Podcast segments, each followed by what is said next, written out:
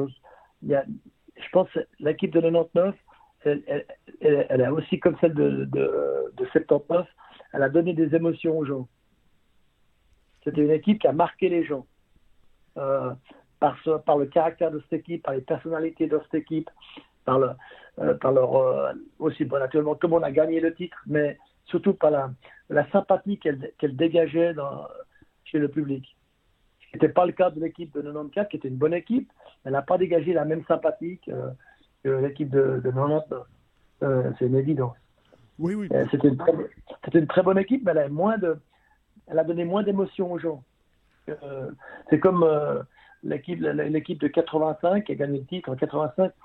Elle, a, elle, elle, a, elle avait une très très bonne équipe. Vous prenez les noms des joueurs qu'il y avait sur le terrain, c'était impressionnant. Mais elle n'a pas donné d'émotion.